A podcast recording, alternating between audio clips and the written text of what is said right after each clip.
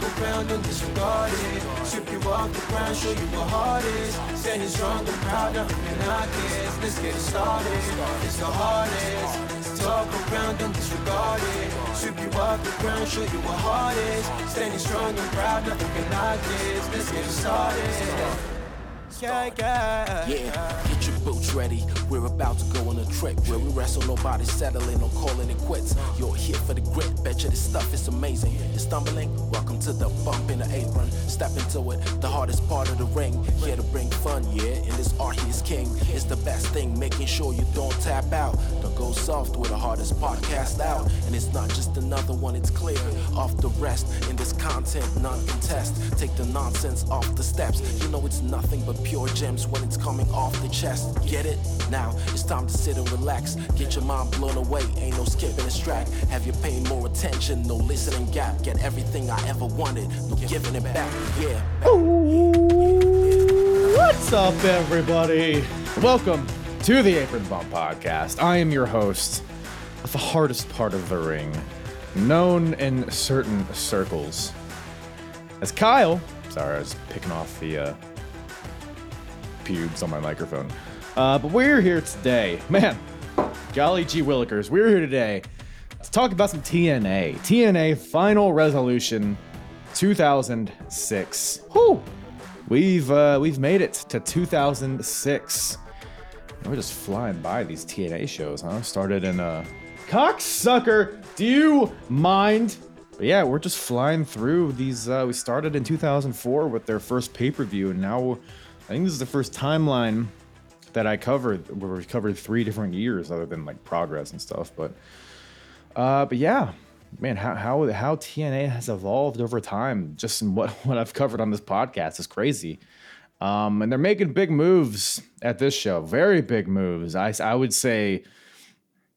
I mean, the moves that they're making are are sure gonna sting. They're they're gonna sting. Um. I mean, I- I think it's it will. I mean, I could I, could I could be wrong, and then I would I would be eating crow. It's Sting.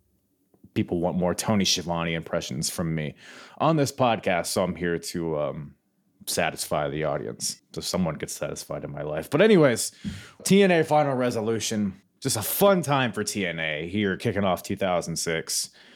Um, we talk about this a lot in the podcast, but man, it's such a you know, in a lot of ways, this is peak TNA. Don't get me wrong, there's still a lot of uh, manure on this show. There's a lot of LOL TNA type stuff, uh, namely the tag title match and the finish. The match actually was very fun. Uh, the finish, though, is uh, among the stupidest finishes I've ever seen in my life for a wrestling match, but we'll get into that.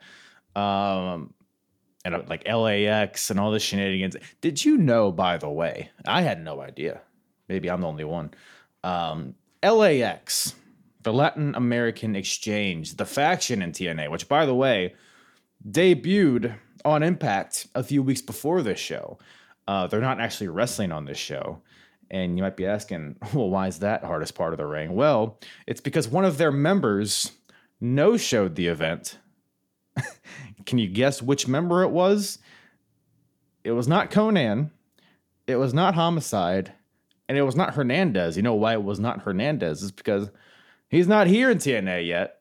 I, I always thought Hernandez, Homicide, Konnan, I thought that was the original LAX, but it is not. Apparently, before the Hernandez, it was Apollo, which I, no idea. This is the first I'm hearing about it, but we get into it why you never really hear about it. Um, mainly because he no shows this event, which creates a uh, a ripple effect, which is uh, classic TNA stuff. But other than that, some great shit here. Name like the X Division, the X Division in general, both like the undercard type matches, but also the X Division title uh scene, feud, storyline is just great shit. Because you know, like AJ, Joe, Daniels, the classic three guys that are like associated with the X Division title, at least at this point, and I guess still today. we we know what they can do in the ring. We know that they can deliver in ring, have great matches every single night, no matter what combination of those three.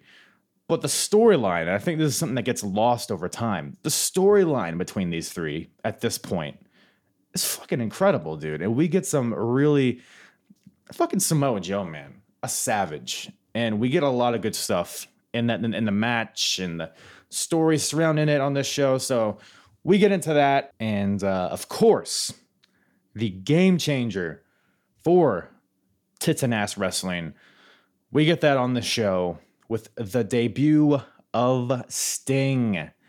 Golly, suck, suck me dry and call me Bertha. This is a uh, big moment for uh, TNA here, and you hear it all the time, you, especially when like Dixie Carter gets there. He's like, "Got a big announcement. This is going to change the face of TNA forever." You seemingly get that every week, but here they said that, and it was very much true because Sting would become a major focal point for the company for years to come, and really put them on the map on the map in a lot of ways. And lots of fun stuff from the Stinger here on this show as well. So, um, no disappointments in the state. It's not you know another Tito Ortiz type thing where he just comes out with his arms crossed. Um, yeah, lots to get into here, and we get into it with my guest today from the Wrestling Index, Tim King. Yes, the better TK uh, joins me on this show. We have a blast talking about some TNA. Uh, you can catch Tim, like I said, on the Wrestling Index. You can catch his podcast wherever you listen to podcasts. Covers a lot of uh, current day wrestling. Go to the wrestlingindex.com as well. Great website by Tim. Uh, you can find all the stuff about his podcast, but he also does blogs, uh, other type stuff, you know, fantasy bookings, collaborations with other podcasts, tons of stuff there. So go check out the Wrestling Index, your one stop shop for all wrestling type shenanigans. So really good. He, he does really good work, Tim. Really entertaining dude, as you'll see uh, in the episode. But yeah, um, what else? What else I got for you? Apronbump.com for all my full episodes, of course. Uh, if you like the TNA episodes, I'll probably just put a link to it in the description. But you can go to my website. You can uh, filter by category, basically, and it'll bring you to all of the TNA episodes that I've covered thus far. And um, again, link to that in the description if I remember. But uh, yeah, let's get right into it, man. I'm, I'm, I'm, I'm I got my call. I'm all, I'm all hyped up today. I feel like I, I'm just shot out of a cannon. I'm sorry if I'm annoying. Um, this got you know the cocaine up my asshole and TNA Final Resolution 2006 with myself and Tim King from the Wrestling Index. Yeah, it was it was a lot of fun when uh, you reached out to me and said we are going to cover an old TNA show. I got excited, and then you know I found out it was Sting's debut, and oh, yeah. that was fucking awesome.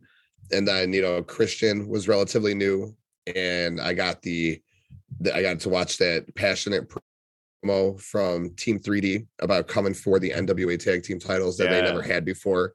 They said they'd throw all 18 of their previous title reigns out to get that, you know, which is bullshit. But you know, they they really wanted those titles nonetheless. Yeah, yeah. Um, and then, you know, even I thought I thought I'm not a huge Abyss guy, but uh-huh. I think this is like earlier earlier Abyss, and I caught later Abyss, so it was kind of mm. cool to mm. see him still moving well and be able to hit his spots.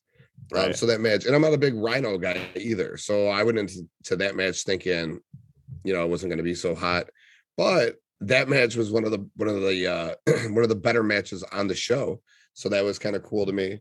Yeah. And then I like seeing the the first match of six guys. I love Roderick Strong. I'm a huge Roderick Strong mark. So seeing him, you know, so early and so young faced, and then the Samoa Joe and Christopher Daniels match. I mean, that was that was the match of the night. That was the story, right? I mean, to me, yeah. like, you know, not not going into it, um, you know, I found out the triple threat was the match before, you know, once the the pre-match started. Um, so I was gonna right. be curious where that triple threat lied. So I I learned that that was the match, or you know, on the pay-per-view before this.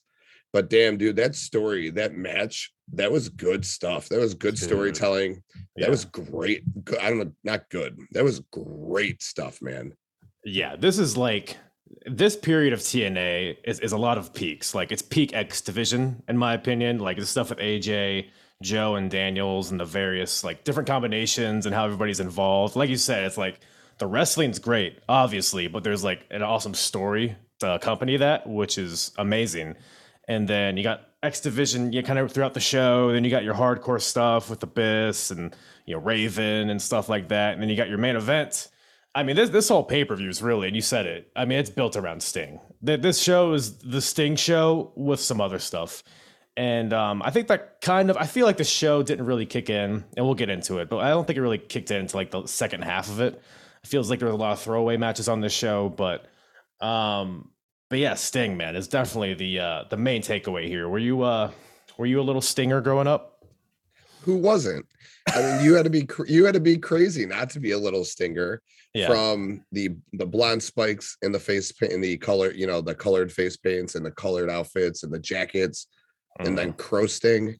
I mean, I even like Wolfpack Sting. Wolfpack is like one of my favorite stables of all time. I don't know that that initial stable of Wolfpack I thought was really really cool with yeah. Nash, Savage, Luger, Sting, and K Dog. K Dog was on this show, of course, um, and he was all K Dog. I mean, this was the start of LAX. You know, I mean, there's so much happening on the show, and Team Canada was on it like five yeah. times.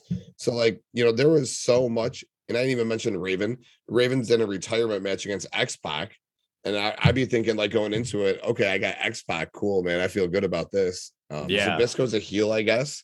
Um, I, I, I guess was surprised. I was just, I was surprised by that. Mm-hmm. Um, you know, because at the start of the show, they were kind of hyping how Zbyszko gave Aries, Shelley, and Strong the match because they had beaten Styles, Daniels, and Sabin. Mm-hmm. Um, so I was like, oh, all right, well, maybe he's a face giving the heels a spot because they, they earned it or whatever. Um, were they heels? Maybe I was maybe I maybe I miss miss uh, perceived that. Maybe Aries no, yeah. strong the heels, but I thought they were the heels in that match because yeah. Sanjay Dutt was on the other side, so he and Sabin, so they were screaming faces to me. No, yeah, since we're talking about it, so the, the opening match yeah. here, uh, six man tag. You got Chris Sabin, Matt Bentley, and Sanjay Dutt versus Alex Shelley, Austin Aries, and Roddy Roddy Strong. And uh, you're correct; they are the heels, uh, Aries, Shelley, and Strong. And this kind of like so the X division is like really booming, especially because this is a period where Ring of Honor and TNA were working together like pretty fluidly, and you had a lot of guys that were prominent in Ring of Honor at this time appearing on TNA shows. And um, with the the title scene, uh, pretty much consisting of Joe, AJ, and Daniels, like everybody else is kind of almost an afterthought sometimes. And that was kind of what the storyline was like Aries, Strong, and Shelley, they were pissed that they weren't getting title shots on pay per views or even appearing on other on pay per views altogether before this. So there was some like discontent there. So that, that's kind of the storyline going on here. And then you have again Sabin, Dutt, and uh, Shawn Michaels' cousin Matt Bentley are the baby faces here. Are you, are you, are you a Matt Bentley fan? Yeah, so I'm not gonna lie to you. I did a good Google this morning on uh-huh. Matt Bentley, and I was like, "Oh, okay."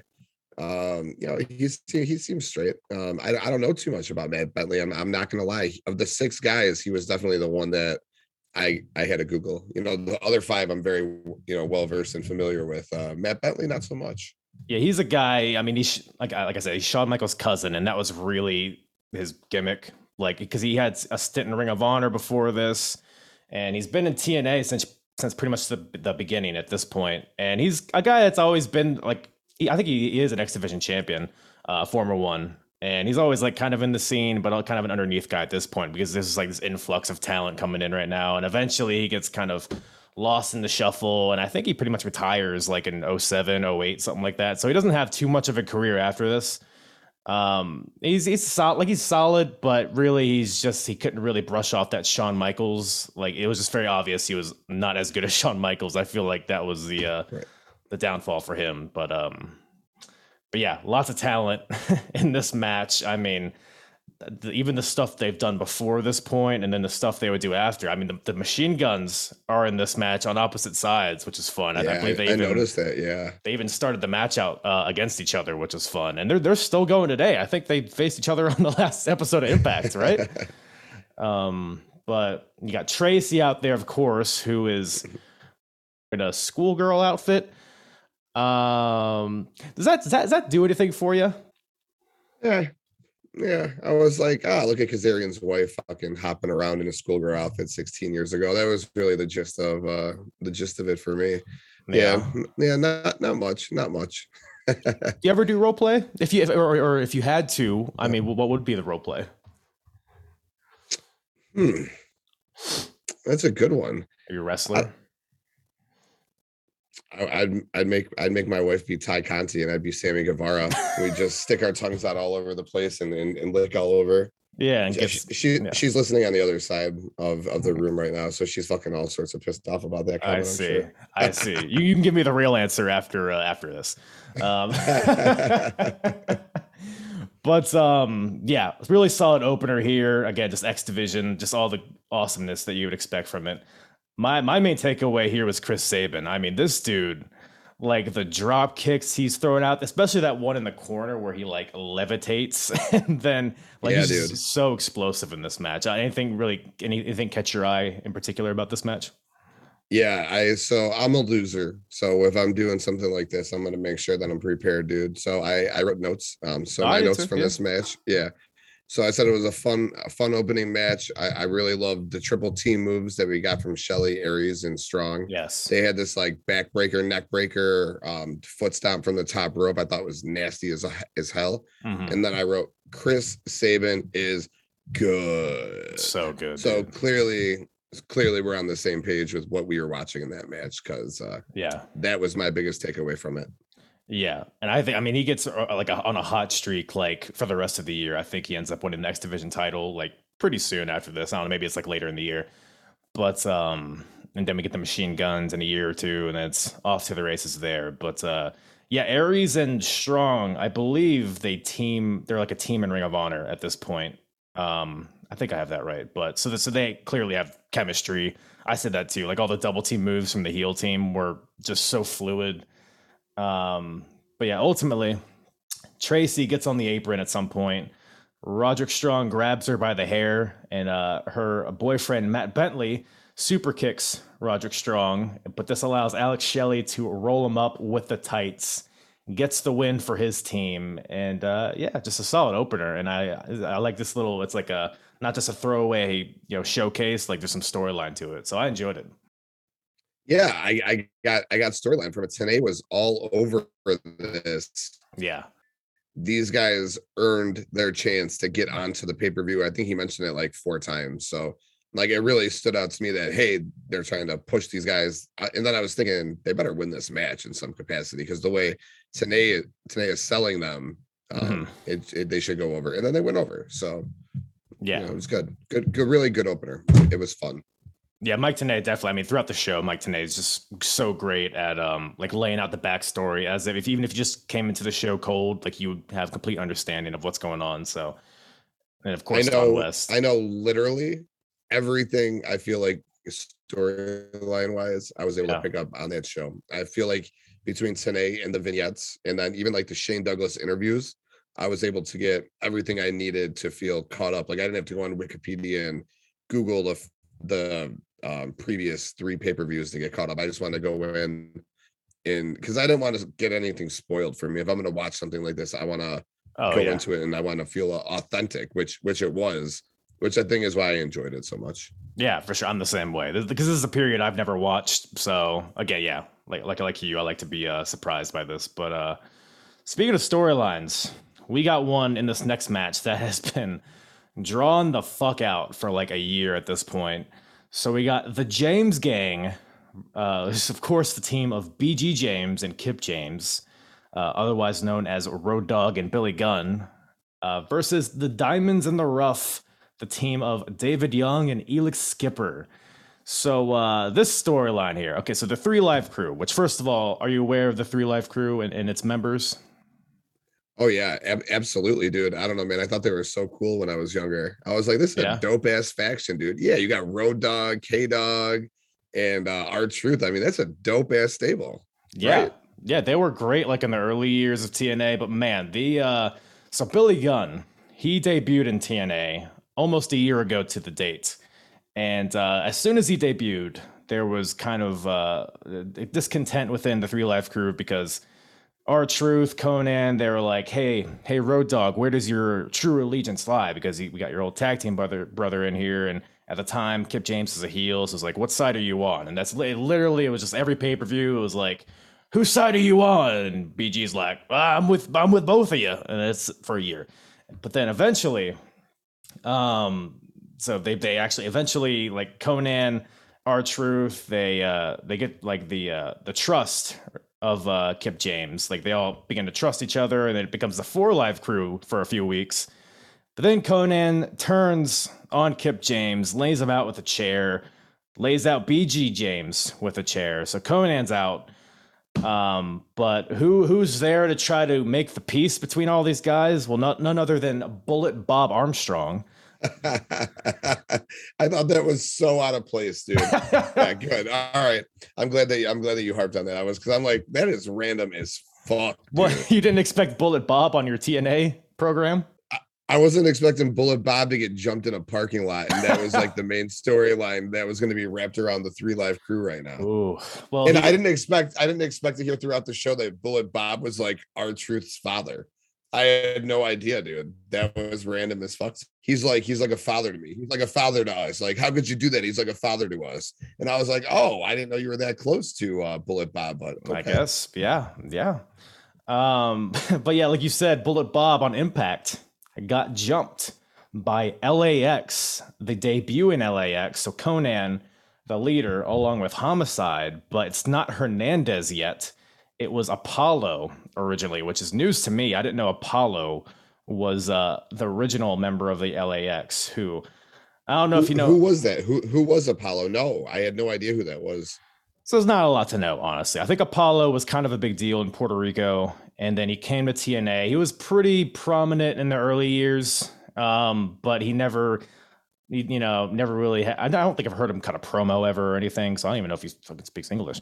But um, he's like a like a big dude, like kind of just a generic looking guy.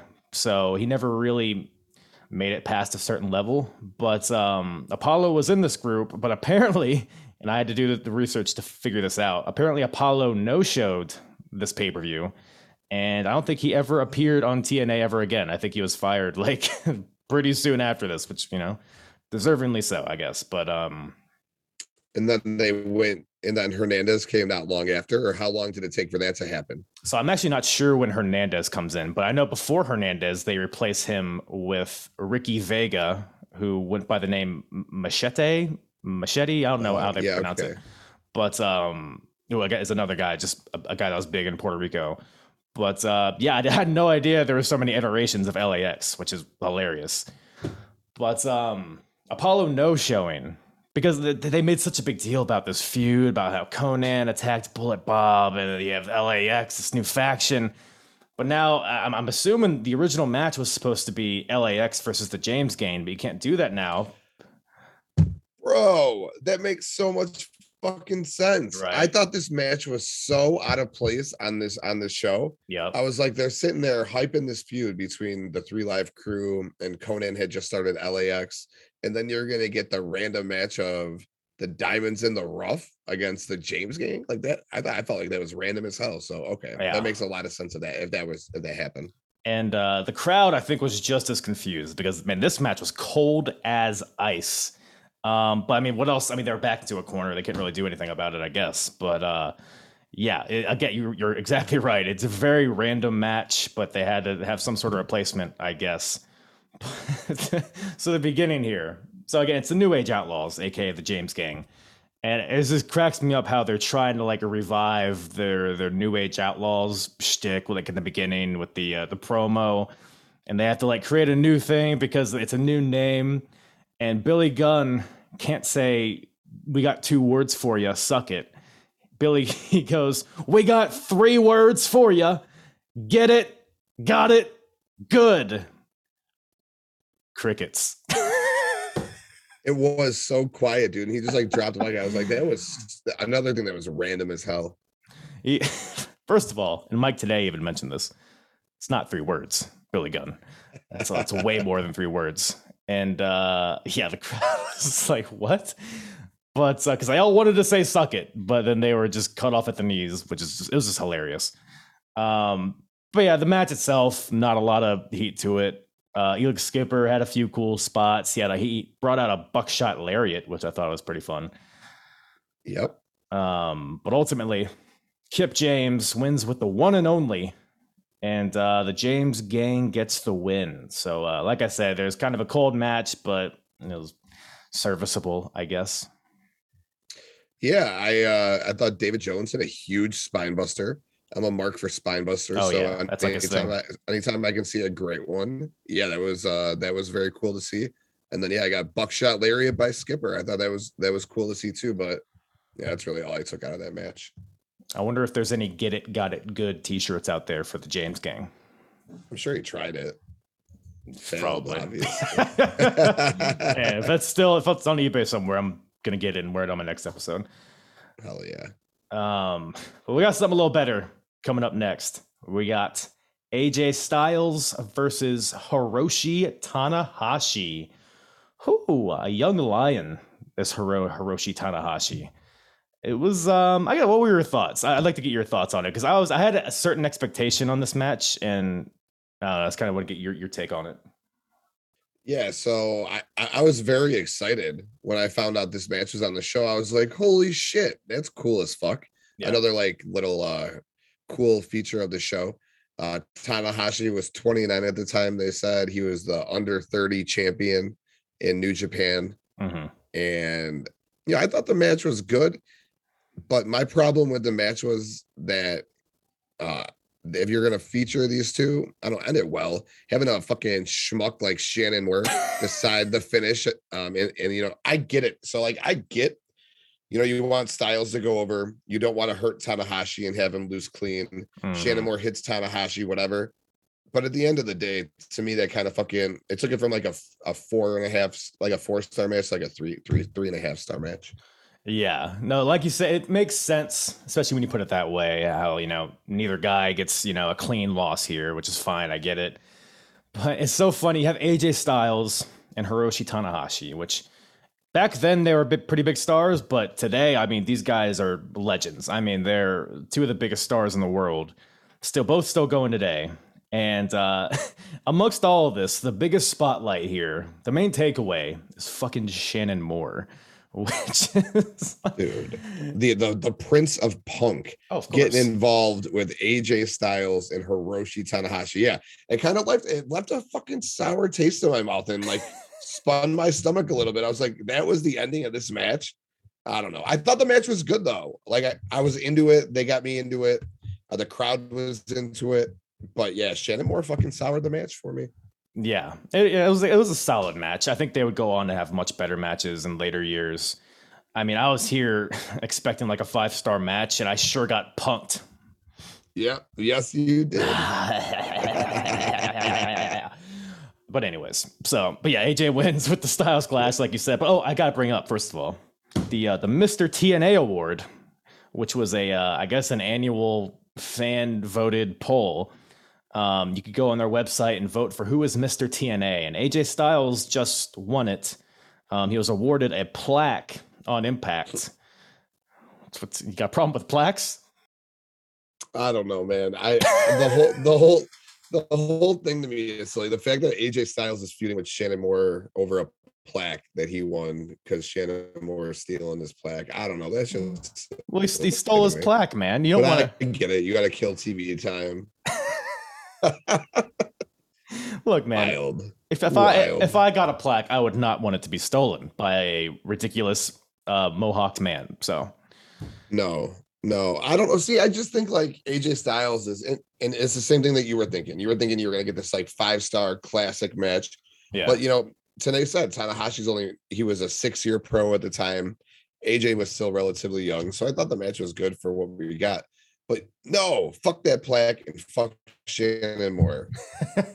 but man, that plaque is like you brought it up. So Shannon Moore, he, he runs in there because he stole AJ's plaque a few weeks ago. He goes to hit AJ, hits Tanahashi in the head. That the the flap on the head of Tanahashi from that plaque uh, was uh, brutal. But uh, but yeah, so solid match there. Um, always love the uh, the international flavor that they that TNA tried to bring to their shows back then, and they would eventually have like a whole like World X Cup, like a tournament of guys from Japan and Mexico, and like Okada would like a young Okada would come in at some point and stuff like that. So they were really ahead of the curve as far as that goes. yes. Sonata was over there for a while too with James Yeah. Storm. That's where that's where I learned about Sonata first. Yeah, same here. Um, Yeah. But uh, after that, we have uh, change of pace here. We got Raven. So Raven and Larry Zbyszko have been feuding, which is funny, like 2006, like that they're the guys that are feuding here. Right.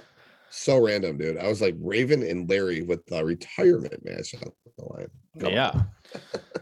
so is and this has been going on for several months. So Raven was the NWA champion, like in the summer of 05. He uh he lost the title to Jeff Jarrett in some random ass house show in Canada. And Raven basically blames Larry Zbyszko for that because he's the the main you know, the authority figure and he should have done something about it because Team Canada cost it was a whole thing. But um so Raven and Larry Zbyszko have been going at it back and forth, and Larry's like his life's been made made a living hell by Raven, so he keeps like offering Raven like, here, take the severance package and get get out of here. I can't deal with you anymore. And then every pay per view is like, oh, I got another guy from your past to come, you know, take you out. Like it was just incredible one month, and then it was uh uh fucking Chris Kanyon the, ne- the next pay per view. So it's been like guys from Raven's past, which is a cool little thing. And it's the same case here, but in this case, if Raven loses, he's fired from TNA. And his opponent here is Sean Waltman, aka X Pac. Whew, man. So X Pac, l- low key, in 2005, had some banger ass matches in TNA. I, I would, I'll go as far to say some of his best matches ever were in TNA in 2005. No shit. Uh, his match with AJ was really good, but then against AJ Styles, but it was still a great match. Um, him and Raven even had a match, which I guess is what this is kind of referencing, is a guy from his past. Yeah, X Pac and Raven had a like a what was it called, like clockwork, clockwork House of Fun match. It was like a hardcore match with you know a cage, um, but that was a really good match. And so they're, they're kind of harping on that uh, in this match, which I guess is no DQ. They never really mentioned it. I don't think unless I missed it. But uh, Raven comes out with a shopping cart as per usual with all sorts of weapons. And man, what do you think about that shopping cart spot off the stage? Dude, that was crazy. I definitely put that in my notes. I said uh, the first thing I said when I saw X Pac, I was like, "Oh, Raven has to be feeling good. You know, he should be able to whoop X Pac's match." I I assumed it was a no DQ match, yeah. And then I saw the shopping cart, and I thought it was. I was like, "What a fucking weapon, man!" The way X Pac was using it against Raven. I mean, he was just fucking battering him with it. I never, you know, I never thought that you can just abuse someone so bad with a cart.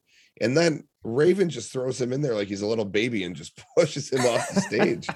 I thought that was freaking awesome, dude. Dude, was- Innovative spot. Um, I, I don't remember seeing it. I mean, if I did, I you know, I, I don't remember. I thought it was a really cool spot, and I thought that this match had no right being as as good as it was. I thought I thought it was a really fun match. I thought Mhm. the ending was pretty fucked up. I, I don't think in a no DQ match you can put your foot on the ropes and it matters, does it? I I, don't, I mean maybe maybe I was off with my thinking there. So my interpretation of it is always if your foot's on the rope, you're out of bounds. And it's not a false count anywhere match. It's a no disqualification match. So that's kind of my thinking. But Okay. Yeah, that's that's fair. Thank you. Yeah, because I wanted to bring that up because the way Yeah. the match ended, um, which was odd, you know, Zbyszko, the way he counted, anyways. I mean, I, I get it. The way I thought the story was cool. He was kind of counting for Raven, you know, when he was pinning X Pac. He didn't he would didn't have to do that. yeah. Um but I guess the foot on, you know, shenanigans, man. All these shenanigans at this paper. Tons of shenanigans. But uh but more shenanigans, the foot's on the rope, so Raven technically doesn't lose. What it did was is, you know, someone who hasn't been watching, the show made me want to watch the next pay-per-view for sure. And I, I'm curious to see what Raven's story is from here. yeah. Uh, foot on the rope, the no DQ thing. It was yeah, it's kind of odd, especially after and then especially when you encompass what happens in the tag team title match later on in the night. Um, but right. I thought the match, like I said, had had no right being as good as it was, and it, it was it was a it was a fun hardcore match. Yeah, I mean, tons of fun spots in this match. You got like a Bronco Buster into a ladder, or at least an attempt, but X Pac misses. Yeah, Um, at some point, the ref gets knocked out, so Larry Zbyszko, like you mentioned, becomes the referee. I guess. I guess he can just do that. Um, he's not counting super slow. I, I would have thought there'd been more of like a slow count deal when Raven was pinning and like a fast count when X Pac was pinning, but it was pretty like consistent. But uh, Don West seemed to think his, his slow as count, and he had a funny line. He was like, "I had two birthdays by the time he finished that count." I did hear that. Yeah, that stood out. Don West fucking rules, man. Um, He's an energetic son of a bitch, dude. My God, man. yeah. He he was into that show, dude. Did, are you are you a Don West fan? I feel like he got so much shit back in the day for his commentary, but I, I love Don West. So I need to I need to watch more of it. I'm a so I'm a Mauro Ranallo hater hater. Uh-huh. So I'm not into like the super screamy shit. Um, you know, like Gus Johnson. I don't know if you're like you watch sports and Yeah, shit, but like Gus John, yeah, like Gus Johnson. Um, sometimes he does it for me. Like in big moments, I want that, but I don't need you screaming. You know, all show, all game. Like it, a guy runs for three yards and gets a first down. Like I don't need. him. Oh my god. Um, and I, I feel like I feel like if I watch a lot of Don, I'd get annoyed with him. But Yeah. I'd like to give him another opportunity because, like, you know, it was one show. Like, I, I feel like I was going off and uh, like into this as a one off, and I thought I loved it. You know, consistently every week, maybe it would annoy me. I one see that. time, loved it. Yeah, because you have Mike Tenay there for like the the nuts and bolts of it, the knowledge, and you have Don West with the just the pure energy. I thought it was a good. They had good chemistry together. Yeah. Yeah, I thought I thought I thought they did well on this show. Tenay was screaming a lot on this show too. I thought the both of them were screaming a lot. Um, but Yeah. so again, I'd have to give it. a- I'd have to give it. I thought they were good though, so I don't want to say that they Uh-huh. were bad by any means because again, they they told the story and got me into the show. I knew everything that I needed to know about the show while I was watching it. A lot of it was due to the story that they were telling both before matches and during matches. Yeah, and even here, I mean, they're after this match ends, like they're they like they have the emotion that like they're really just pissed, like because X Pac he hits the uh, X Factor off a ladder through a table, pins Raven, but like you said, Raven's foot was on the rope, but Larry made the count anyway, and uh, so X Pac wins, and Raven is gone from TNA. So you know, Larry's out here. He's just berating Raven. Gets security to escort him out. He's uh, Raven. He's he's walking out. He's not like you know go, kicking and screaming. He's like, "Oh, I lost, whatever." So he leaves all the way to the back. The camera follows him all the way to the parking lot, basically. Then you got Jackie Gayda wobbles in, who uh, I don't know. It did it, it felt like she didn't know how to walk in the heels that she was wearing or something. Something was off. I don't know, or maybe the tits were too big. The bolted yes, on. I I know I did, I did notice that, and I was like, damn, okay, Man, but uh, like fresh out the box, it looked like. not but, uh, bad. yeah, yeah. but uh, there's a whole like back like uh, of, of like a backstory with Jackie Gayda. There's like she's been screwed by TNA in some way. I think it ends up being like she was promised a job, but then Gail Kim took it instead of her or something like that. I forget. But um, Jackie Gayda's she she like runs into Raven.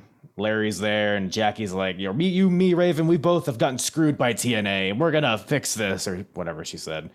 Uh, then Jackie storms off, and he's like, "Come here, Grandpa." You know, pointing at Larry Zbyszko. I got a bone to pick with you. So it's like a weird little, a lot. What a cast of characters. Well, what I got out of it was that Zbyszko and Gayda were fucking, and Ah. that she and that she had some sort of like issue, like he did her wrong or something, or like he owed her something because she like went Hollywood, you know, like Mhm. she got a role because she fucked the producer or something along those lines. That that's like how how, how I was seeing it.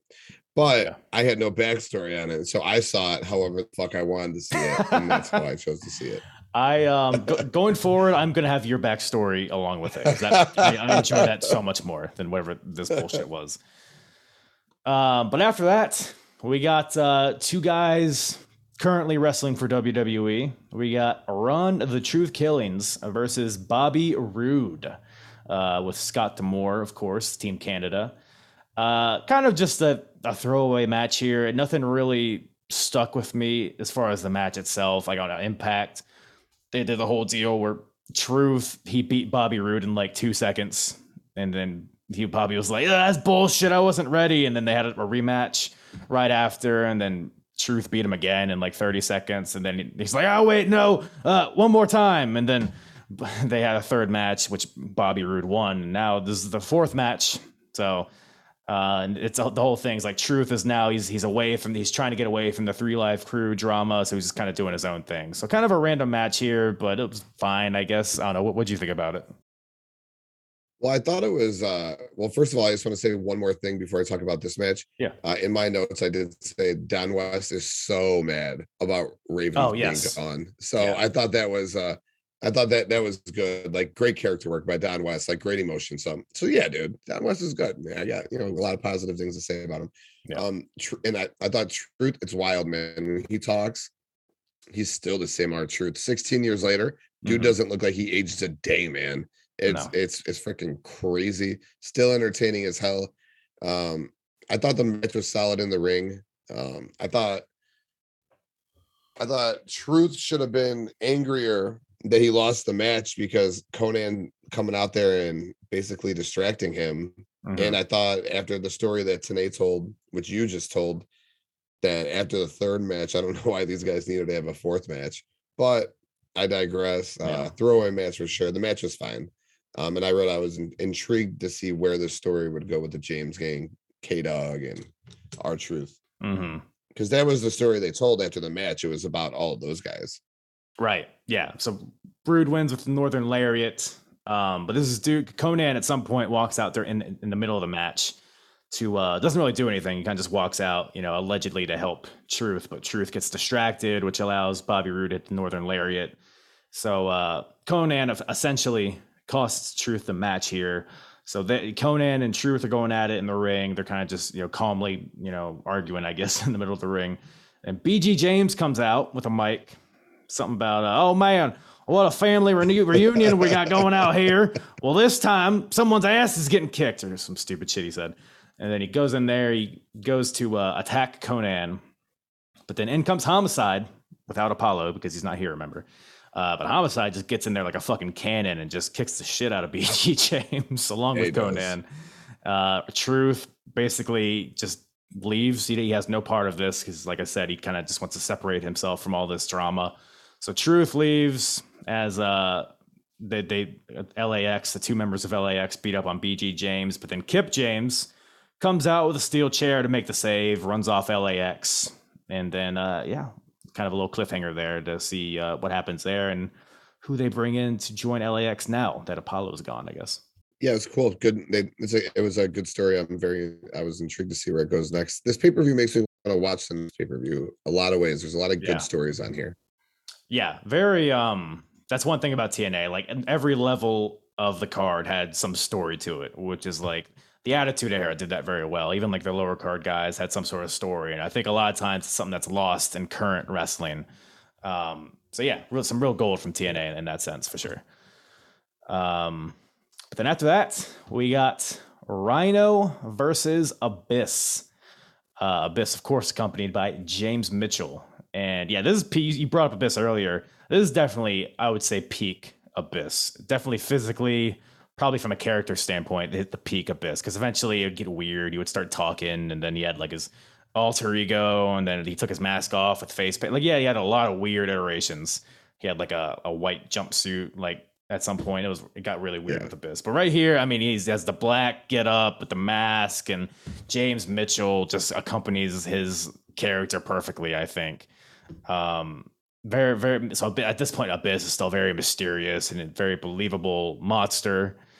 And uh, Rhino, who's still relatively fresh, uh, freshly debuted. I guess it's been a few months, but uh, yeah. So Rhino and Abyss are going at it here. And uh, again, there's another match where I don't think they mentioned that it was a no disqualification match, but then all of a sudden chairs get brought in and shit. It's like I think with this match, my main takeaway here is I think it would it was a good match. I think it would have been better had they like really committed to the hardcore element because it, it was like a few chairs, but I feel like if they really had like a brutal hardcore match, it would have stuck out amongst the other matches on this card. What, what did you think about it? Yeah, I thought it was a decent match. Uh, like I said earlier, I don't, I don't, I wasn't too big into Abyss. I thought he was weird. I didn't think he was very good in the ring. I hated his choke slam uh, more than anything. I always thought his choke slam was weak as fuck. So Hmm. going into this, and I never thought Rhino was anything special. And Rhino was like an NWA world champion, ECW world champion. He was on fucking Team WCW, ECW, uh, when when Yeah. they, they did the Survivor Series match. So everyone thinks Rhi- Rhino's this huge deal, and I just really I never saw it.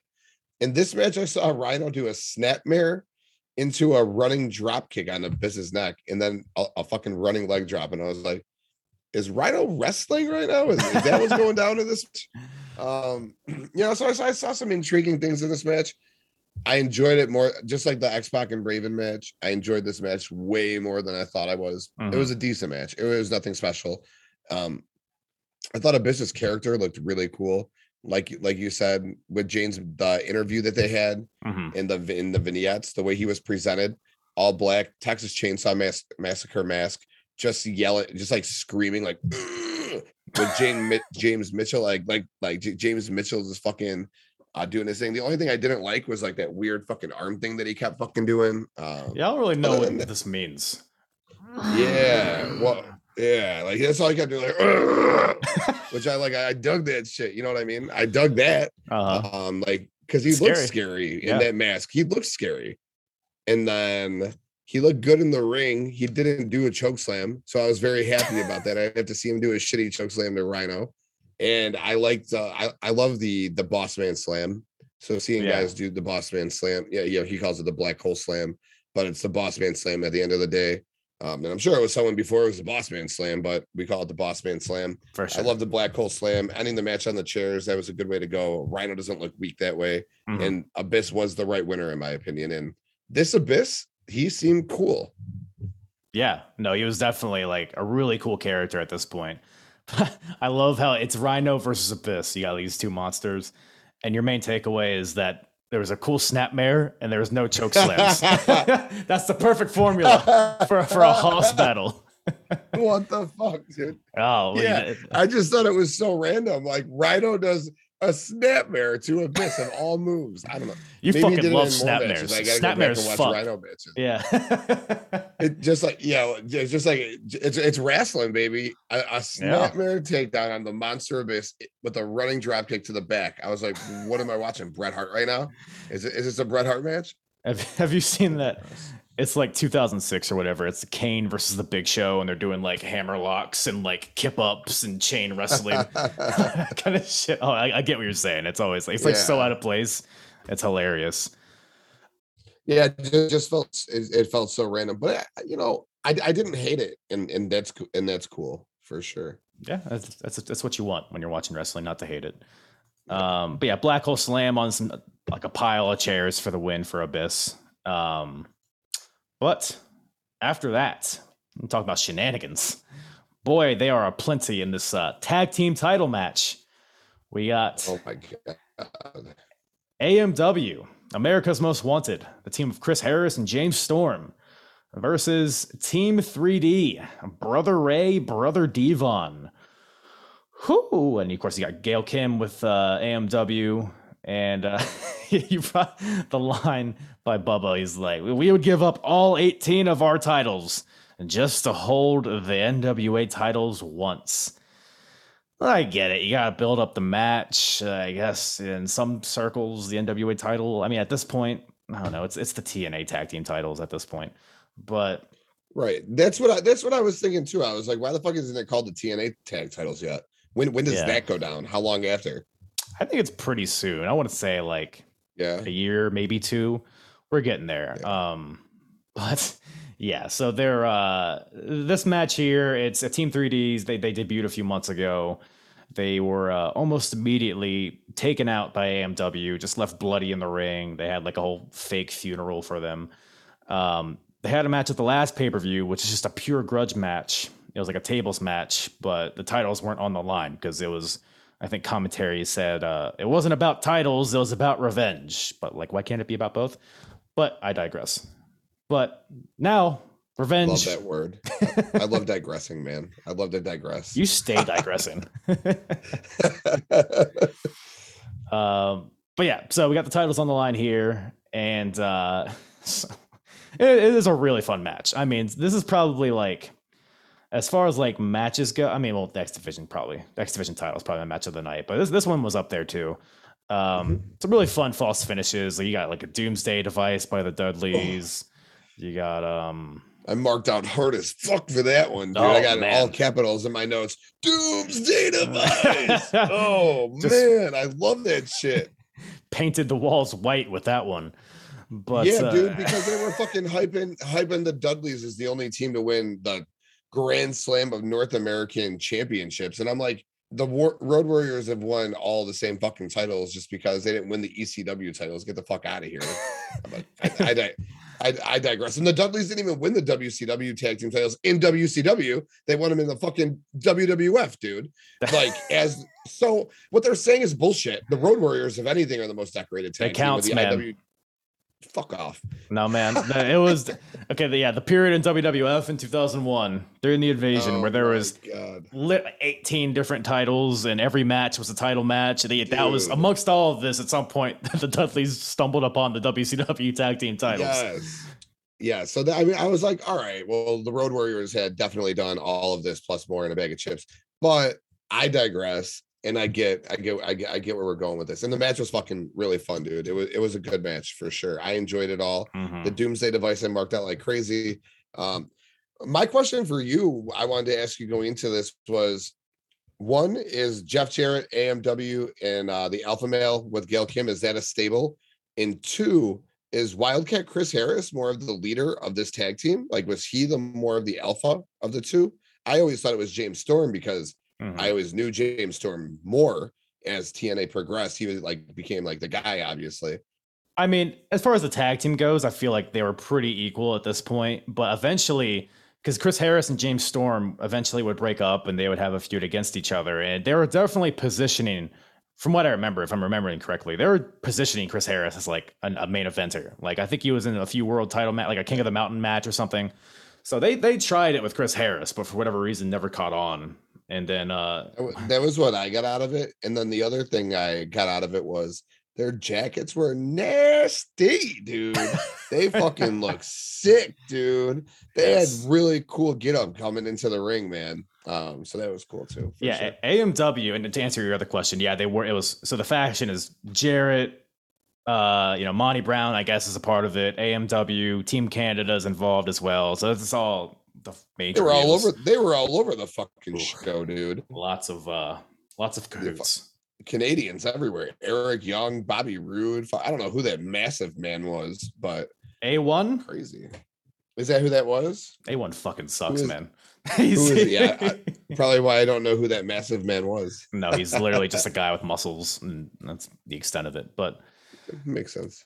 Um, but yeah, so AMW, I mean, they were like 2004, 2005. These guys were the shit. Like they were the most over act probably in TNA. Uh, eventually turned heel. So what I brought up, you know, Raven lose, or, yeah, Raven losing the title in Canada. That involved AMW turning heel, and they were the ones that essentially awarded Jarrett the title, which is a reign that he's still on at this point. And Gail Kim's there as well. So yeah, it's a big old, big old faction there. Because they were they were like the big face tag team feuding with Team Canada before this, right? Right. Yeah. See, look at Mike Tenay telling stories in his commentary, baby. Look at that. Because I I didn't Wikipedia that shit. I got that from the commentary. Yeah, it's almost like that's their job or something, you know? I mean, come on, dude. Tell telling stories. Tell it. Gets you guys. Oh, fucking Jimmy Smith on Raw. Oh, what a move! Uh, God, man. That's a oh whole other podcast itself. Um, but yeah, so like I like we said, pretty fun match. Tables get involved. Uh, one gets set up on the outside, which eventually James Storm gets pushed off the top rope through, which is a fucking sick bump. Uh, That was a sick bump, dude. He did a full backflip through the table. yeah. But this was another match, like other matches on this show, where uh physical objects, foreign foreign objects is what I meant to say, were used in front of officials. Mhm. And the officials just like didn't give a shit. So again, it was like another match. So I was confused, like, are, are we just allowed to do this kind of shit? But I guess. whatever. Um, It was it was a fun match. It was a real fun match. Uh, I'm sure you were going there. The baby the baby powder, I was irritated about it. All right. uh-huh. I was like, this is bullshit. First of all, I thought it was bullshit because I wanted to see Team 3D win that title. Dude, I was I was And I- with it, man. I, I was with you. I was like I was so Yeah. excited at this finish, and then it just yeah, go go ahead. Yeah, bro, I got yeah, and you can go ahead too. Like I was fucking amped. They won. I was so like I I marked out 16 years later watching the show. I was so excited I got to see this shit. I'm like, Yeah. I get Sting's fucking debut and I get Team 3D or the Dudley Boys. I don't know I'm calling them Team 3D. I got the fucking Dudley Boys first NWA TNA tag team title. Like that's big. But the way they ended that shit, so ba- you know, Gail Kim comes in, they got the baby powder in the ring, which took way too long as it was. Baby powder gets up in the ref's face somehow. I don't know. There was it ends up being a 3D. Dudley's get the win. The ref counts it out. Team Canada comes out, lays out Bubba, puts fucking James Storm, I believe, on top of Bubba, wakes the ref up. The ref thinks that he counted an AMW win, and AMW is still your tag team champions. I'm like, what the fuck did it is you know? And then I started to think to myself, is Russo booking this shit? And then I ask you, is Russo booking this shit? Who's booking this shit? I don't actually What the fuck is going on, bro? I don't actually think Russo is there yet. I could be wrong, but I because like Dusty was there Yeah. for for a while, but he Oh. he left like early 05. I don't really know who's doing the booking at this point, but it could be Russo. If if not Russo, it's somebody very influenced by Russo because man, How did you feel? How did you feel about it, dude? among the dumbest finishes I've ever seen in my life. I mean, because like the Dudleys, you know, they get the pin Ever? like a, a three because yeah like you said harris he has the powder cocaine whatever it is in his hand. He's prepared to throw it in somebody's eyes and it gets knocked. It goes everywhere. It goes in his eyes. It goes in gail's eyes. It goes in the ref's eyes. That's very important. And then the dudleys hit the 3d on chris harris. They pin him. The ref counts three but he can't see because he has jizz in his eye or what some white white substance. And the, it, it caught me off guard because they got the pinfall. Crowd goes nuts. The Dudleys go nuts. I go nuts. But then there's no music. There's no music after it, which I was like, wait a minute. They're about to. There's some. There's some shenanigans afoot here. Then like the Canadians, it feels like every you want you, you turn on a TNA show in this period, you're gonna see the Canadians rushing the ring at the end of a match at least once a show. Um, in this case, several times a show.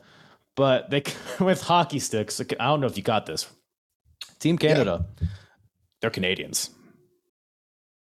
Canadians like hockey, you know. So I, I assume that's why they were dressed in all red garb and had hockey jerseys on. And then when they came out to do the beatdown, they had hockey jerseys, like they were some sort of Michael Myers or Jason, I'm sorry, variation. Um, so yeah, the Canadians beat down the Dudleys, and then like you said, they put I think it was Harris over one of the Dudleys, and then the ref just decides he, he not now the the substance is out of his eyes. He had like somebody ringside with a towel or something. But apparently that person, whoever got the dust out of his eyes, couldn't tell him who he counted. So the ref just gets up. He's like, "Oh, this guy's on top of this guy. I guess that means they won." So is yeah, very um, it's like no other ref could have come out there and be like, "Hey, hey, pal." Well, it wasn't them; it was these guys. But whatever. I mean, I guess they've done this before. The Dudleys, like a tables match, like somebody would go through the table and then put the refs down, and then they'll put the other guy like in the in the wreckage of the table. I think they've done that in WWF before too. So yeah, really silly finish. But yeah, I get it, dude. I like I, I get what they were trying to do. I get they're trying to tell the story, like continue the story. mhm. But damn, that was that was so weak. Like that, just like the AJ Styles Tanahashi match. After this match, I was like, oh, I got like that deflated feeling. You know what I mean? Yeah, it's very uh little aftershock of WCW maybe still running throughout the the mindset of whoever's booking this shit. It, yeah, it was. I and again, it's I get why they did it, and it's creative. Yeah. In essence, I mean, I've never. Again, that's another thing I haven't seen done before, but it is what it is. I, I'm gonna go watch the next pay per view now. I got my Impact Plus membership. Um, yeah. I'm gonna go ahead and I'm gonna watch. uh I'm gonna watch the next pay per view now because I want to see what happens with this, and I'm gonna assume Team 3D wins the titles at that next pay per view. Or wins wins Bound for Glory coming up? When was this show? Is this like an early February show? This is January. So it's it's the first pay-per-view of Oh. 2006. Bound for Glory is not for another eight, Okay. ten months. So but they, they definitely win the titles a few times in their TNA Yeah. career, so eventually they get it. But um, but yeah, like I get, yeah, I guess yeah, it leaves you wanting the Dudleys to destroy both AMW and Team Canada. Um, so I guess it's good in that sense, but uh, it's entertaining, whatever it is, and like you said, it's very unique. Like I haven't seen that finish before, so Yeah. devil's advocate, I guess. But um, so we're backstage with Dave, Shane Douglas now. Which, first of all, can I get your thoughts on Shane Douglas and his interviewing skills, if you have any? Random as fuck. I'm like, why is Shane Douglas our backstage interview of interviewer of all the people in the world? You have Shane Douglas as your backstage. I don't know. I didn't, and I don't think he did a bad job. Yeah, I thought he I thought he was fine. I just thought it was incredibly random that he, of all people, like watching his peers like Raven, Rhino, the Dudleys right. out there performing, doing their thing still. And then he's just doing like some backstage interview role. It felt weird. You know, he's a former champion on many levels, and he's just relegated to that role. I don't I didn't I I, thought he did a fine job. I thought it was weird and I didn't necessarily like it. Yeah, I wonder. I mean, I don't know, like what his like physical status is at this point, but it seemed like he could go. Seemed like he was in pretty good shape. So it's like he's not wrestling, but Raven is. Like I don't know. Uh, but we're backstage with Shane Douglas here. He's with uh, Jeff Jarrett and Monty Brown. Really, just a, a great promo by both guys. Uh, personally, I thought because Jarrett, like, say what you want about Jeff Jarrett, that dude can cut a promo when he wants to, and he's bringing up because, like you said, Christian, he's still newly debuted, and I love Jarrett's referencing like storylines from WWE where Christian he like backstabbed Chris Jericho, uh, who he was teaming with like a year before this, and then a few years before this, he backstabbed Edge, his longtime partner, which is still calling his brother, which I thought was pretty funny. That that that's canon even in TNA. Um, but No yeah. shit. Yeah. Yeah. But basically, I guess this, this serves the purpose of planting seeds of mistrust, uh, like in the, the team of Christian and Sting, who are going to be teaming together in the main event. So, and then Monty Brown does his whole thing. Like, I don't even know what he said, but I loved every bit of it. What what do you think of Monty Brown? I don't know how much of, of, of him you've seen before. All right. So first and foremost, I I thought Jarrett's promo was off a little bit. I've I've seen him cut better. I do love how he referenced Christian in his WWE stuff Mhm. because I was like, damn, TNA just sitting here dropping WWE shit in the middle of their pay-per-view right about to go into their co-main events. That's cool. Yeah. Like they they just don't give a fuck. And like they keep that story like canon, as you said. And then and then Monty Brown was fucking awesome, dude. I thought I I always went back in those days when I when I watched, I enjoyed him. I thought Monty Brown was fucking Mhm. awesome. I thought he was a super freak. I thought he was a talent. I watched this show and I was so entertained by his character, dude. All the different voices he did, it just made me laugh. Yeah. Uh, and he was so aggressive, and he, he's just a fucking big, monstrous man. And it got me thinking to myself, like, why was it? And, and then I watched the main event, and we'll talk about it later. But I thought he was fine in ring. So Mhm. I, don't know what what happened. Why wasn't he more of a thing? I, I- guess. I wake up every morning, and the first thought I have every morning when I wake up is why wasn't Monty Brown a bigger deal in wrestling? Because, dude, dude, he, what the fuck, man? He had a, it looked like he like Big E, very reminiscent of Big E, dude. Yeah. I mean, Monty Brown, he like, he had his character was it was so unique and so entertaining. They they definitely missed the boat on Monty Brown because he would be in TNA for a little bit. I mean, at this point, he's kind of just like the second to Jeff Jarrett, which I, he's in the main event, so like you could, there's worth worse places to be. But like, yeah, yeah, for sure. Jeff Jarrett looking like fucking uh Tiger King and shit. was the first thing I said to you when I saw I watched the first three minutes of this and I was like, oh, look at Jeff Jarrett looking like Tiger King and shit back in 2006. It's crazy, like just like him. I had that in my mind when I turned the show on. I was like, "Yep, yep, he's exactly right. That's, that's Joe Yep. Exotic right there." Yeah, and I didn't even mean like um alpha male reminds me of Big E just because they're two big monstrous black dudes. But just like the character, bro, the Yeah. way he was fucking doing his voices and hopping around and just moving, the energy, like, yeah, that is like that's you that's hard to replicate, man. And Yeah. I'm watching this and I'm just like, all right, maybe he's not a good worker. And then I watched the main event and I'm like, he is a fine worker. hmm I do remember they tried pushing him for the world title at some point. I could be wrong, you got me wanting to go back to watching these shows. Like I want to see what happens. So Yeah, you I mean- maybe I'll see what happens. He, he was. I mean, he was in the world title scene uh 2005, 2004. Never won the So, title. so so before this, so so it was Yeah. before this, yep. I don't, and then he went to WWE in like 2006, seven, right? yeah. Eight.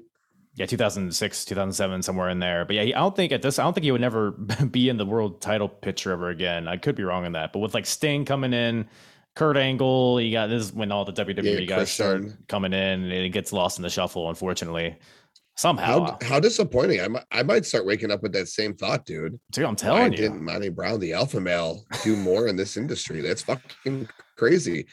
But he reminded me a lot of Keith Lee too. Um, Mhm. not not personality wise, very different personality wise, but just that pounce and the way he can kind of move in the ring. Um, so that pounce is sick, dude. That's fucking Oh. nasty. dude it's been it, it, people try to replicate it but nobody can do it like monty brown did it back in the day i mean he was just he was the best i mean it was just like a former football player like that's the perfect finisher for a guy like it, it like on paper it sounds stupid like oh just a shoulder block but and and the execution of it just looks like it obliterates the guy every time Disgusting, bro. Disgusting. disgusting. But man, we got some fire up next. So we got the X Division Championship on the line. The champion Samoa Joe versus Christopher Daniels.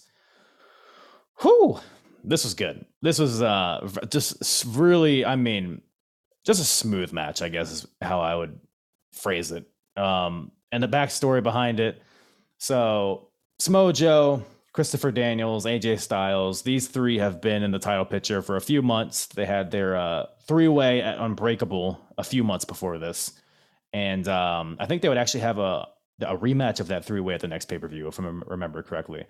But Daniels and AJ basically, well, I guess Joe. Joe is the outlier here because he's kind of like the savage, is how he's portrayed. He's he doesn't care about the code. It's like the code of honor and ring of honor is kind of like what they have here. Is like you shake hands before and after the match. You, there's no shenanigans. No, like the main the, t- the world title scene. You have all the interference and the weapons and the baby powder and all that shit. X Division's very much like this is the pure wrestling on the show. But Samoa Joe, he'll you know bring in chairs, he'll low blow people, he'll attack after the bell. Like he's just a savage. I mean, he, he looked like a beast here. And yeah, Oh my god, dude. dude, yeah. What do you think about watching a young Samoa Joe here?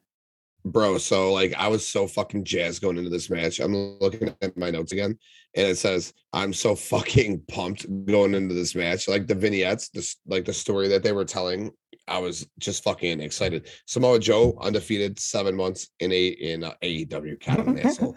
Samoa Samoa Joe undefeated seven months in fucking TNA. Uh, the way they the way you just described him was the way they described him, just like a fucking the a, a fucking savage killer Mhm. and that's what he looked like. He came out and he just looked. That's what. That's the Samoa Joe that I remember.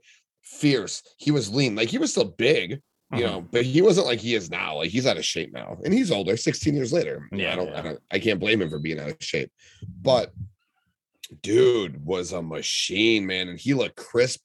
His moves were sharp. This match was physical. Christopher Daniels, I was never into. Um, I was Yeah. very into him in this match. He had me going with the story. I thought he was great. They they told an awesome story together. And I literally thought Samoa Joe fucking killed Christopher Daniels, dude. I- Dude. I was like watching this match and I was like looked at my wife and I was like, I swear to God, I think Samoa Joe just killed this man. She's like, What do you mean? I'm like, he just like battered this guy to, to an oblivion. And Mhm. it just made you feel bad for Christopher Daniels. It made you feel like Samoa Joe was unstoppable. And it made me really think that we're gonna and AJ Styles threw the towel in the, on the match. And it made me really think that we're gonna get this Samoa Joe AJ Styles match for the X Division title, and it's gonna be huge. Maybe Yeah. I'm wrong. So I, that, I think that- that's where we're going. They actually, so AJ and Joe actually had matches. Uh, they had a match at the previous pay per view, I believe, Turning Point. Go watch that match. If you don't, if you go back and watch any TNA, go watch Samoa Joe versus AJ Styles. Actually, they've had two pay per view matches. Watch both of them; they're both incredible.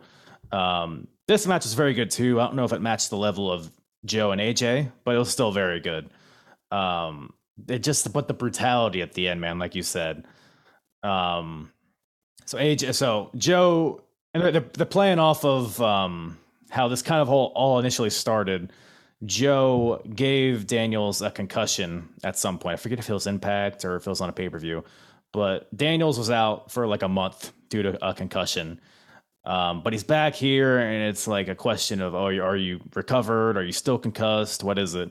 So Joe, it's like a back and forth match. You got like Uranagi's best moonsault ever, ever. You got all of Joe's classic moves just done to like a, like you said, a crisp and a crisp way. The power bombs, the the, the kicks. Oh God, so so good. crisp, just like Chris Sabin earlier in the night.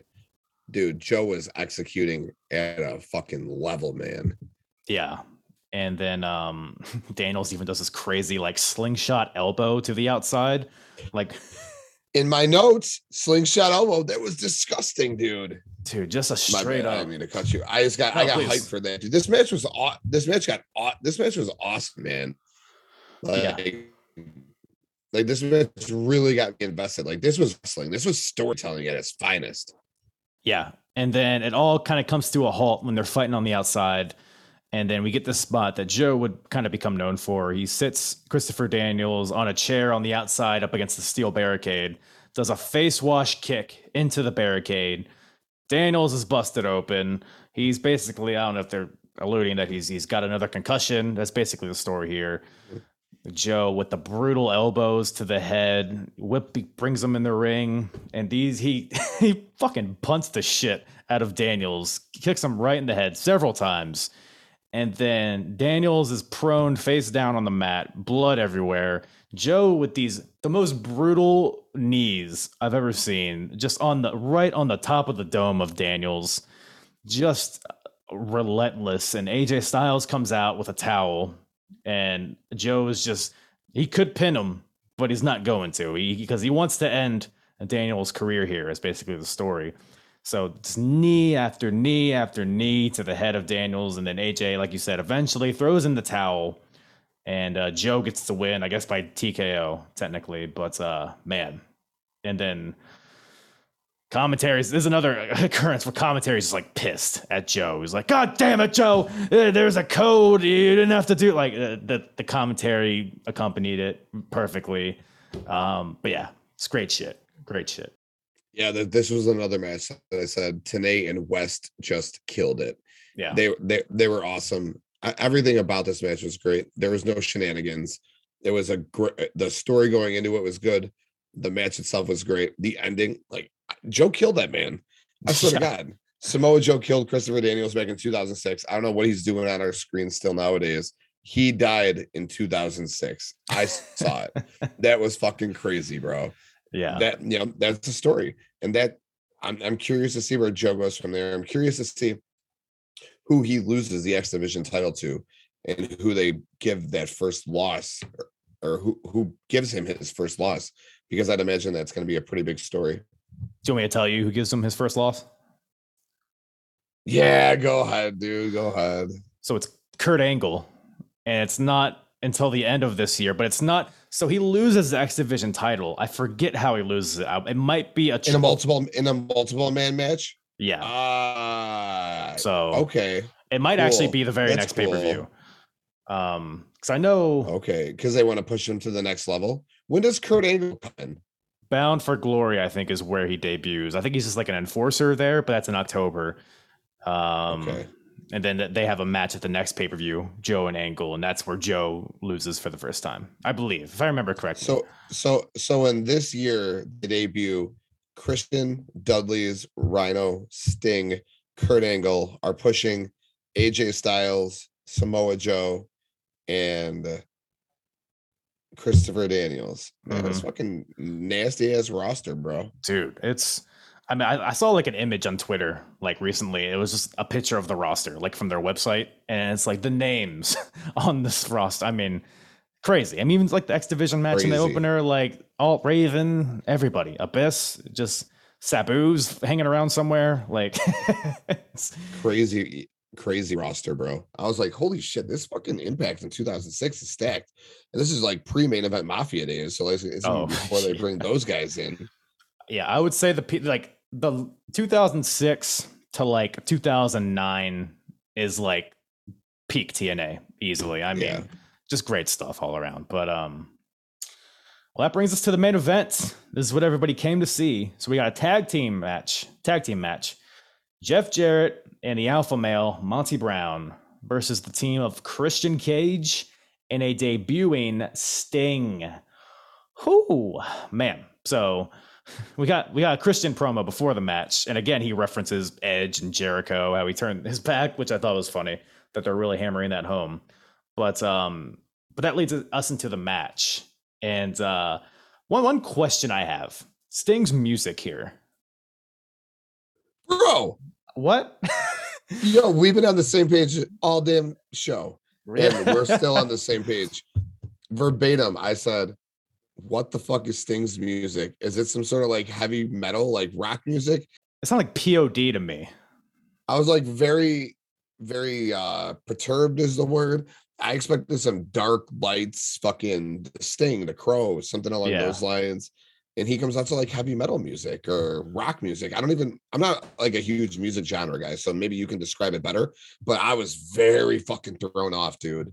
Yeah, I mean it's very like like this is like a POD, like whatever that genre is, like rock, some sort of rock. But he so he would go on to have I don't know, it was just like some instrumental, like um but I don't know if they like dubbed over it with this, which wouldn't make sense because I'm pretty sure the music he had was an in-house thing by TNA, and then they dubbed they dubbed over it with a real song. So I, was, I was very confused by this. Um, it's bothering me the whole match personally, but um, but yeah, Sting is here. Just a, a huge moment for TNA. Uh, they built the whole pay per view around it. I mean, they've been building this up since the last pay per view. The last pay per view closed with uh, the lights went out, and in the ring there was a chair set up with uh, the black trench coat, a bat, his boots, and then you have like the Sting symbol on the screen. So they've been building up to this for a while.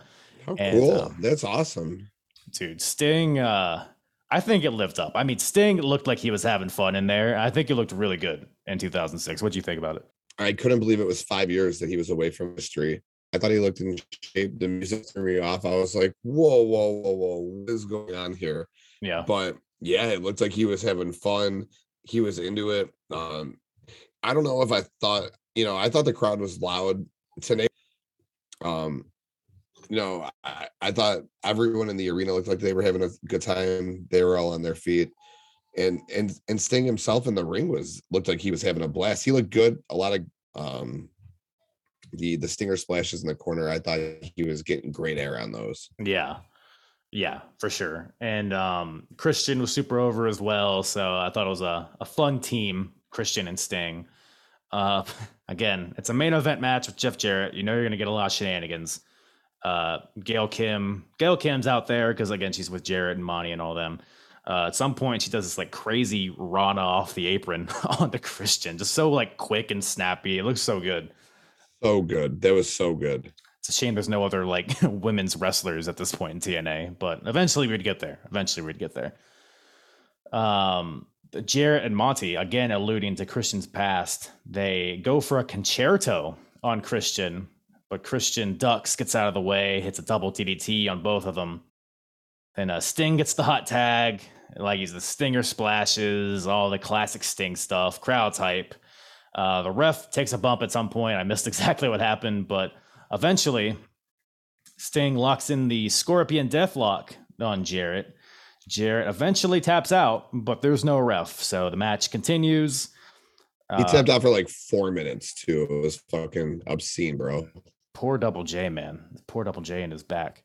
Um, Monty, Monty like fall away slams Christian into Sting to break up the Deathlock, which was fun. Then Monty Brown, he gets the uh, the NWA title, swings it at um, I believe Sting, and then they lay him out. And then that goddamn Team Canada's back. For the love of God, they uh, they they rush the ring, but they both get it's a fun moment where you get like a scorpion death drop along with Christian's reverse DDT that he does in tandem to take out. By uh, God, they both got hit with DDT. By God, man, those those mans has a family. Jesus. um, so cool moment there, and then you got uh Jarrett, that damn Jeff Jarrett. He has the belt, hits Sting in the face with it, gets a very close two count, almost gets the win there. But yeah, and so Sting and Christian, they do like tandem stinger splashes, but they both miss. Jarrett grabs the guitar, goes to hit Christian with it, but Sting has his bat, kush, just swings it at the guitar, explodes into a million pieces. just a cool visual there. That was such a dope ass fucking spot, bro. Like Yeah. so cool, dude. Yeah. Um, then bat to the gut of Jarrett, Scorpion death drop, one, two, three. Sting and Christian get the win. And uh, yeah, just a real cool way to uh, bring Sting into the fold here in TNA. Yeah, I thought I thought they did a great job. Like you said, the whole show is surrounded or around bringing Sting in, and and it didn't.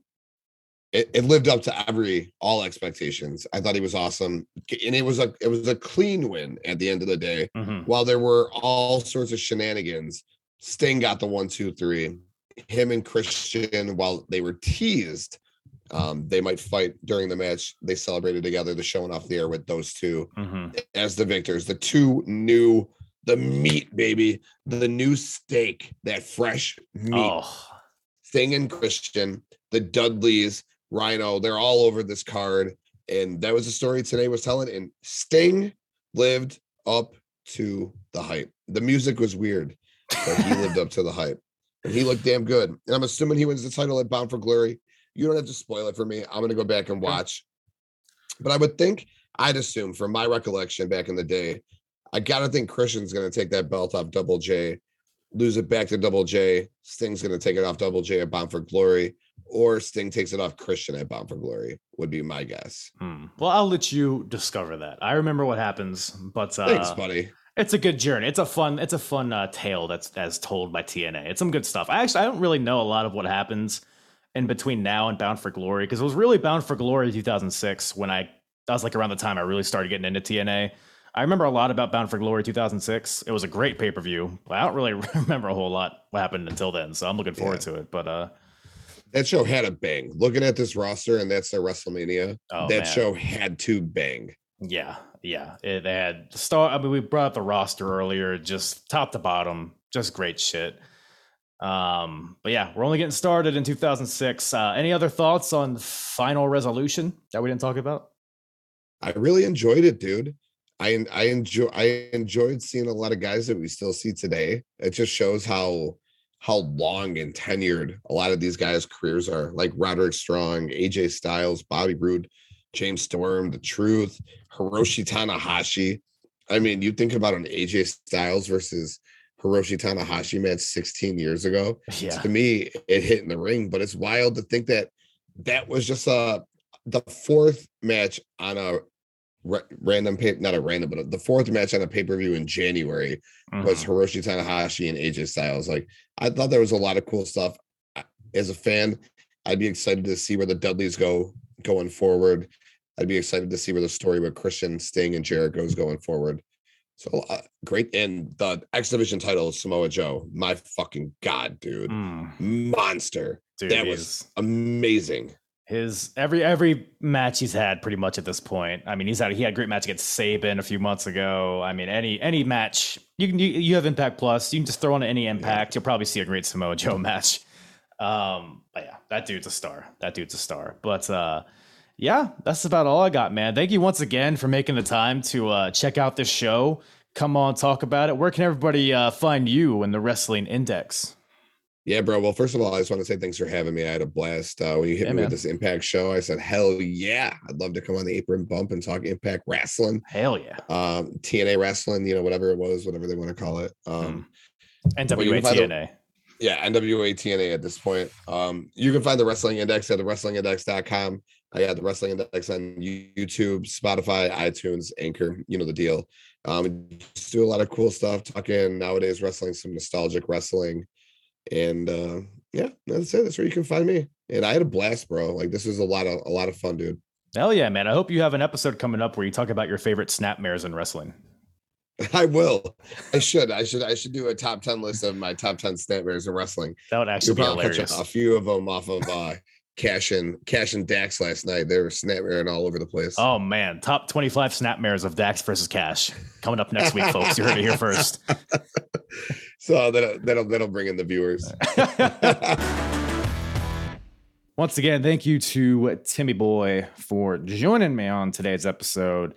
Always a great time with Tim uh, from the Wrestling Index. Like I said in the beginning, check out his podcast, The Wrestling Index, wherever you listen to podcasts. Also, check out his website, thewrestlingindex.com. All his info in the description below. All my info as well in there apronbump.com for all my full episodes. Check out my merch. Give the podcast a rating or review. Spank my ass. Call me Sally. Whatever you would like to do to support the podcast, uh, feel free. Um, yeah, good, good, good old times there. And is that all I got? I think that's all I got for you. I feel like nobody ever listens to this part, so I can really just fuck around if I wanted to. I mean, I could just start. I mean, I could take that panda that's behind me and just rub it all over my naked body, and nobody would ever know probably. Um, maybe one day I'll try that and see if anybody notices. But um, for now, that'll stay an off-camera activity. So, uh, thank you guys so much for listening. Love you all. Um, well, you know, except the Canadians, but uh, love most of you. Big smooches all around. Have a have a lovely rest of your day, rest of your night, sometimes wonder when people listen to my podcast. Do you listen like 2 a.m. when you're falling asleep? Do you have my voice in your ear when you're like, are you on a pillow right now? All right. Thank you guys so much for listening. I'm hard. Yeah. Talk around and disregard it. Strip you off the ground, show you what heart is. Standing strong and proud, nothing I guess. Let's get started. It's the hardest. Talk around and disregard it. You off the ground, show you is.